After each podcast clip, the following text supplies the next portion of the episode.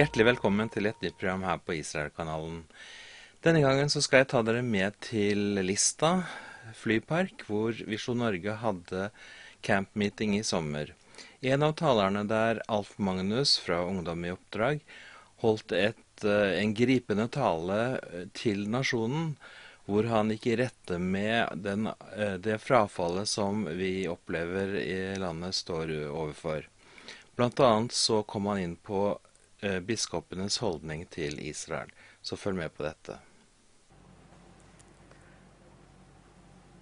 Den tredje og siste uttalelsen bispekollegiet kom med, var 16.10. i fjor, 2020. Kanskje man kunne ha ventet og håpet at biskopene, midt under en ny bølge av denne pandemien som skyller over landet, en ny smittebølge Kanskje man kunne håpet at de ville sagt vi må be til Gud. Vi oppfordrer alle menigheter i Norge til å gå på kne og rope til Gud om at det skal bli en slutt. Men nei, noe slikt opprop, noe slikt kall, hørte vi ikke. Isteden så fant man det opportunt å angripe noe de kaller kristensionisme, og dem de kaller kristensionister. Hvem nå det enn måtte være. Uten å definere hva og hvem de sikter til. Men alle som har gledet seg over at jødefolket etter 2000 år i diasporaen endelig har fått etablert et hjemland, vi er nå suspekte, og vi kan kjenne at vi er kommet under biskopenes dom. Den norske Israelsmisjonen og den tidligere biskopen i Oslo, Ole Kristian Kvarme, og Den katolske kirke i Norge, Bernt Eidsvåg, biskop Bernt Eidsvåg, har tatt til motmæle og kritisert skarpt denne uttalelsen fra biskopene. De synes å mene at det er teologisk suspekt å tro at Gud hadde noe med opprettelsen av staten Israel å gjøre. Og at vi som tror at Gud ikke er ferdig med Israel, som tror apostelen, der han taler om det i sentralbrevet, romerbrevet, i kapittel 9, 10 og 11, om at det skal komme en nasjonal frelse. Det ligger en frelse for hele dette folket inn i fremtiden. Vi er altså suspekte. Ja, faktisk så var det en av biskopene som sa i et intervju at sånne som tenker sånn som mange av oss som er samlet på campmeeting her på Lista, vi er verre enn de som støttet apartheid i Sør-Afrika. At det går an. Da den eh, jødiske journalisten Theodor Herzl var i Paris for å dekke Dreyfus-saken, en jødisk-fransk kaptein som ble anklaget for forræderi og ble degradert og landsforvist, så var han i sjokk, for da gikk det demonstrasjonstog gjennom gatene i Paris hvor de ropte 'Død over jødene'. Det lød helt inn i det norske samfunnet, og Bjørnstjerne Bjørnson skred til aksjon og skrev brev til franske aviser og tok avstand fra antisemittismen. Edvard Grieg avlyste en konsertturné i Frankrike som følge av dette antisemittiske ropet 'død over jødene'. Og det forskrekket Theodor Herzl, så han skjønte at vi har ingen trygg fremtid i Europa som folk. Han kalte sammen til den første sionist kongress i Basel i 1897. Sionist, Sion, er kodeord for Jerusalem og Israel. Drømmen om å komme tilbake til hjemlandet, til fedrelandet, og se det gjenopprettet, det var kjernen i sionismen. Det var hans program, og det var det han kalte jøder fra hele Europa sammen om i Basel. Han skrev i sin dagbok i dag grunnla jeg staten Israel Om jeg sa dette offentlig, så ville jeg ha blitt ledd ut av alle. Men vent og se om 50 år. Hva skjedde i 1947? Da var FN nystartet, og man skulle gå til å votere om denne lille landstripen innerst i det østlige Middelhav skulle bli et nytt hjemland for jødene. Det var en forbeder i Wales som het Reece Howell, som hadde en bønnegruppe.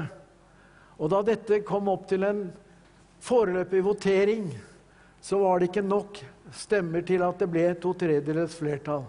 Og de ba på kne gjennom hele natten inntil de kjente vi har seier.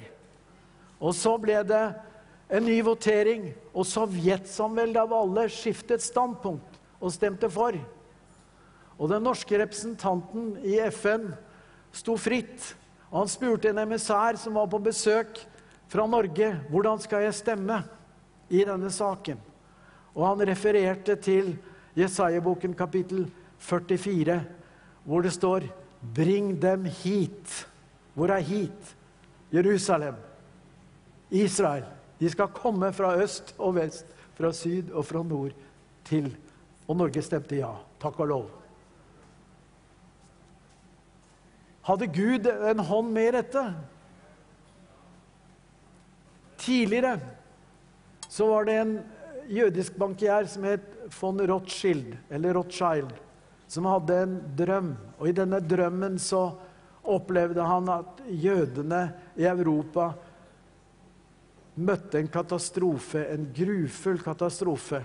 Han var så rystet at han sendte et telegram til den tyrkiske sultan og spurte om han kunne få kjøpe Palestina. For da var det kalifatet, det var Tyrkia som styrte Midtøsten i mer enn 400 år. Og så spurte han om sultanen i Tyrkia om han kunne få kjøpe Palestina. Ja, skriver han. Når Nilens vann renner inn i Jerusalem, så skal du få kjøpe Palestina. Ja, men det rimer jo ikke. Jerusalem ligger på over 800 meter over havet. Hvordan kan Nilens vann rinne inn i Jerusalem? Det er jo umulig. Så det var en orientalsk, hånende avvisning. Men så kommer den første verdenskrig, og på slutten av den første verdenskrig så er det generalbytte Storbritannia kjemper mot Tyrkia, og krigen er i Nord-Afrika. Og den nye generalen heter eh, Arnold uh, Hva heter han? Allenby. Og Allenby han vokste opp med en gudfryktig mor, og de ba aftenbønn. Fra han var tolv år, så ba han hver kveld om at Gud skulle gi jødene tilbake sitt gamle hjemland. Hver dag fra han var tolv år. Nå var han general og sjef for de britiske styrker. Hva var det første han gjorde? Han befalte sine ingeniørtropper å legge en rørgate fra Nilen, så troppene kunne ha friskt vann når de rykket frem. Og Til slutt så sto han foran Jerusalem. Han lurte på om han skulle beskyte byen, eller hvordan han skulle innta den. Sendte et telegram til den britiske kongen, som han spurte om råd. Og kongen svarte noe som var kanskje tidstypisk Make it a matter of prayer. Ja vel. Eh, om de britiske tropper virkelig knelte i ørkensanden og ba til Gud, det vet jeg ikke, men det oppsto et rykte i Jerusalem. Og eh, tyrkerne flyktet hals over hode, og neste morgen så vaiet de hvite flagg. Og Allenby red opp til, eh, til eh, porten og gikk, steg ned av sin eh, høye, hvite hest. De hadde jo litt stil den gangen. Og sa, 'Her hvor min frelser gikk, kan ikke jeg ri.' Og hans ingeniørtropper skrudde på vannet, og Nilens vann rant inn i Jerusalem. Og samtidig så står den britiske utenriksminister lord Balfour frem i underhuset i Storbritannia og sier at 'vi vil gi' jødene sitt gamle hjemland. Den såkalte Balfour-erklæringen. Som ble det juridiske grunnlag for Folkeforbundets beslutning om å oppleve, opprette et mandat. de kalte Palestina, som skulle bli et hjemland for jødene. Og det var dette som nå var oppe til votering etter krigen. Etter seks millioner jøder hadde mistet livet. Og det ble flertall. Hadde Gud noe med dette å gjøre, mon tro? De som tror på Bibelen, må jo kunne si ja. Det er ikke politiske tilfeldigheter. Det er en Gud i himmelen som styrer. Og hva var det Jesus sa? Når jeg kommer igjen, og jeg vil spørre hvor er det han kommer igjen? Til Washington? Til London? Til Roma? Moskva? Nei, han kommer til Jerusalem. Som for øvrig er et flertallsord. For det er to Jerusalem. Det er også et himmelsk Jerusalem. Interessant. Han kommer igjen. Kanskje det er derfor det er sånn strid. Det er sånn strid om den byen. Bygger man noen leiligheter for uh, jødene i Jerusalem, så er det verdensnyhet og store politiske protester. Er det fordi Gud nå forbereder scenen for sin sønns reintroduksjon til den jorden han egentlig eier? Og hva var det for øvrig engelen Gabriel ga løfte til Maria om da hun skulle føde Guds sønn. Han skal være konge over Jakobs hus til evig tid, sa engelen. Altså konge i Israel. Ja, men engelens ord slo jo feil. Riktignok var det en plakat over hodet på Jesus på korset hvor det sto 'Jesus, jødenes konge', men det var en hån. Det var et spott. En spott.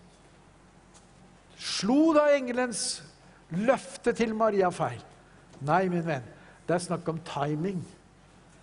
Det er når han kommer igjen. At han skal bli gjenkjent som deres Messias. Folket skal bli frelst. Og han skal krones, ikke korsfestes, som Israels konge. Og fra Jerusalem så skal han regjere denne verden. Har ikke Den norske kirkes biskoper forstått Skriftene? Hvor er de hen? Er de virkelig, som Jesus sier, villfarne, som farer vill og fører vill? Jeg kaller Den norske kirkes biskoper til omvendelse. Er det ikke en eller to av dere som vil bryte med kollegiets usanne utsagn og omvende dere og bekjenne og si 'Vi tok feil'? Tilgi oss. Må vi ikke alle sammen mange ganger i livet bøye kne for Gud og si 'Vi tok feil. Tilgi meg, Jesus'. Det er ikke mange dager siden. Ja, i går kveld lå jeg på kne og ropte til Jesus og gråt. Må ikke tro at predikanter, fordi de står på en scene og kanskje er veltalende og sier noe flott, at de går fri. Vi blir hardere dømt enn noen andre, sier apostelen. Dere som vil være lærere. Jeg står ikke her med en frimodighet i meg selv. Det er Den hellige ånd som har salvet meg til å bære frem et profetisk budskap til denne nasjonen og til Den norske kirkes ledere i denne dag.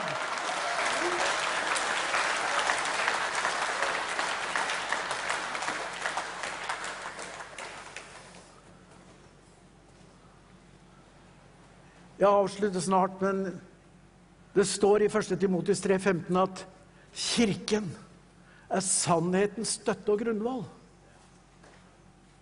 Og da må jeg spørre hva er en støtte for noe? En støtte, det må jo være noe man kan støtte seg til. Noe som ikke, rett, ikke gir etter. Noe som står som en påle fast.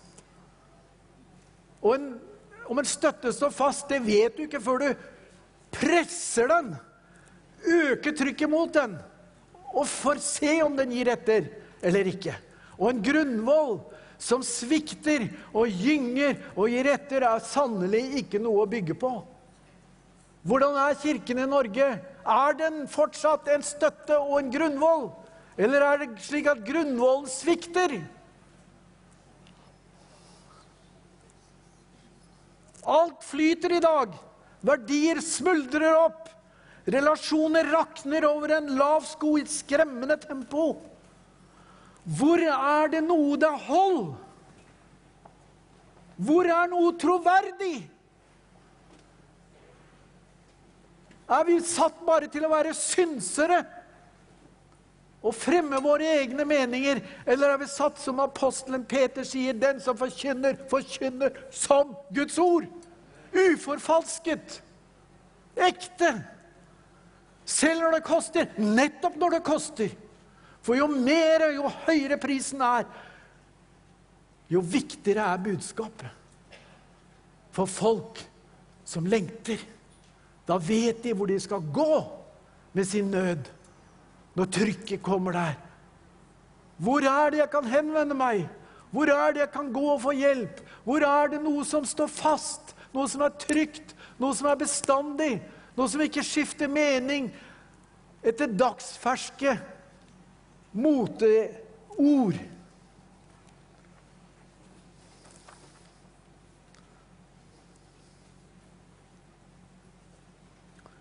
Å, evangeliet.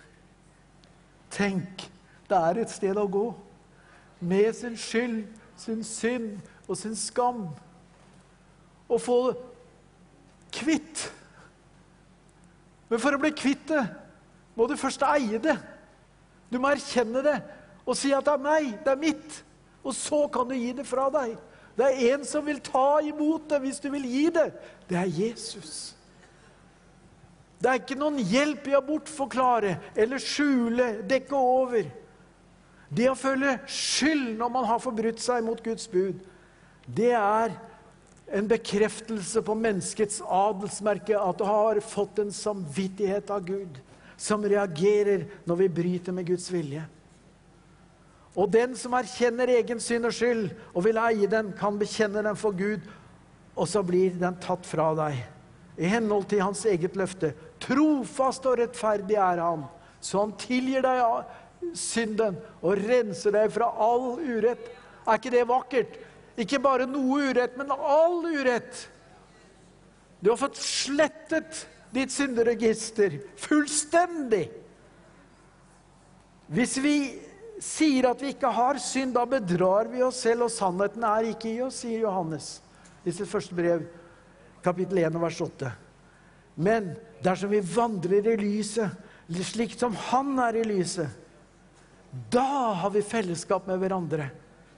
Og blodet fra Jesus, hans sønn, renser oss fra all synd. Det er evangeliet. Det er gode nyheter. Det er de beste nyhetene. Det er det eneste som kan fri oss ut. Profeten Jesaja roper ut, 'Kom, la oss gjøre opp vår sak', sier Herren. Om syndene deres er som purpur, skal de bli hvite som snø. Om de er røde som skarlagen, skal de bli hvite som den hvite ull. Og igjen er han pålagt av Herren å rope ut, 'Jeg, jeg, sier Herren, er den som utsletter dine misgjerninger for min skyld, og dine synder kommer jeg ikke i hu.' Han kommer ikke til å plage deg med det du har bekjent. Han har tatt det og kastet tilbake sin rygg. Det er den eneste reelle, virkelige frihet et menneske kan oppnå, som teller. Å være kvitt sin synd, sin skyld og sin skam. Og det er bare han som kan gjøre det. Det er evangeliet. Det er verdens beste budskap fra han som har skapt universet og deg og meg. Amen. Bagundoria.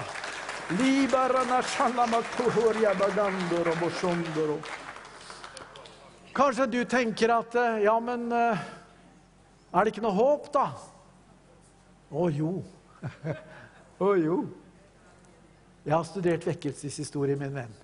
Vekkelse kom sjelden i gode tider. Det var når mørket var overhengende og syntes å få siste ordet, og en desperasjon vokste vokste i hjertene på de sanne troende. Og de gikk på kne og de ropte, 'Gud, hvis ikke du nå kommer på banen og griper inn, da er det over og ut.' Og der er vi i Norge i dag, venner. Hvis vi skal være ærlige med hverandre, og det skal vi som Guds folk, da er det håp. For vi lever, og vi tror, og vi bekjenner, og vi omvender oss, da er det håp. Amen. Takk for at du hørte på.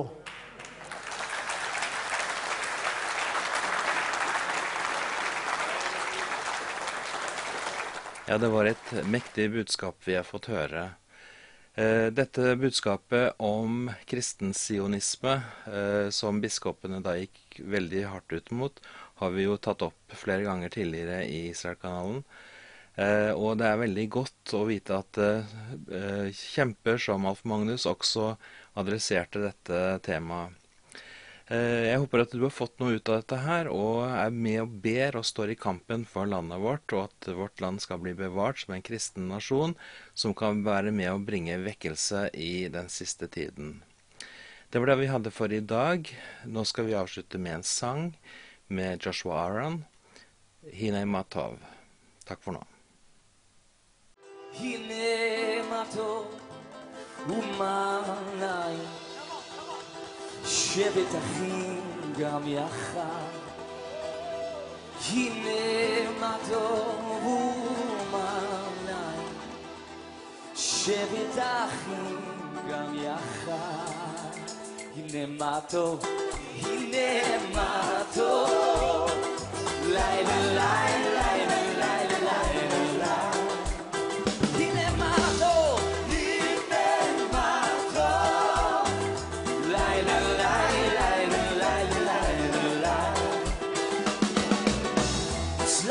Precious oil flowing down the beard of our From the top of his head to the edge of his robe.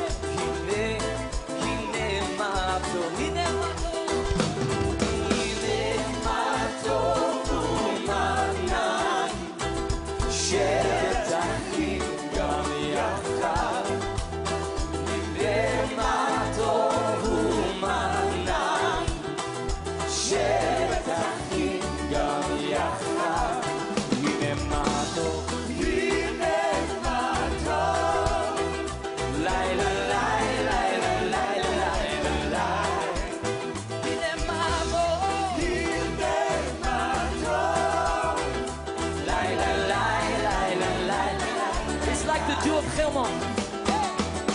It's like the dew of Hermon descending upon the mountains of Zion. For there the Lord commanded blessing, life forever.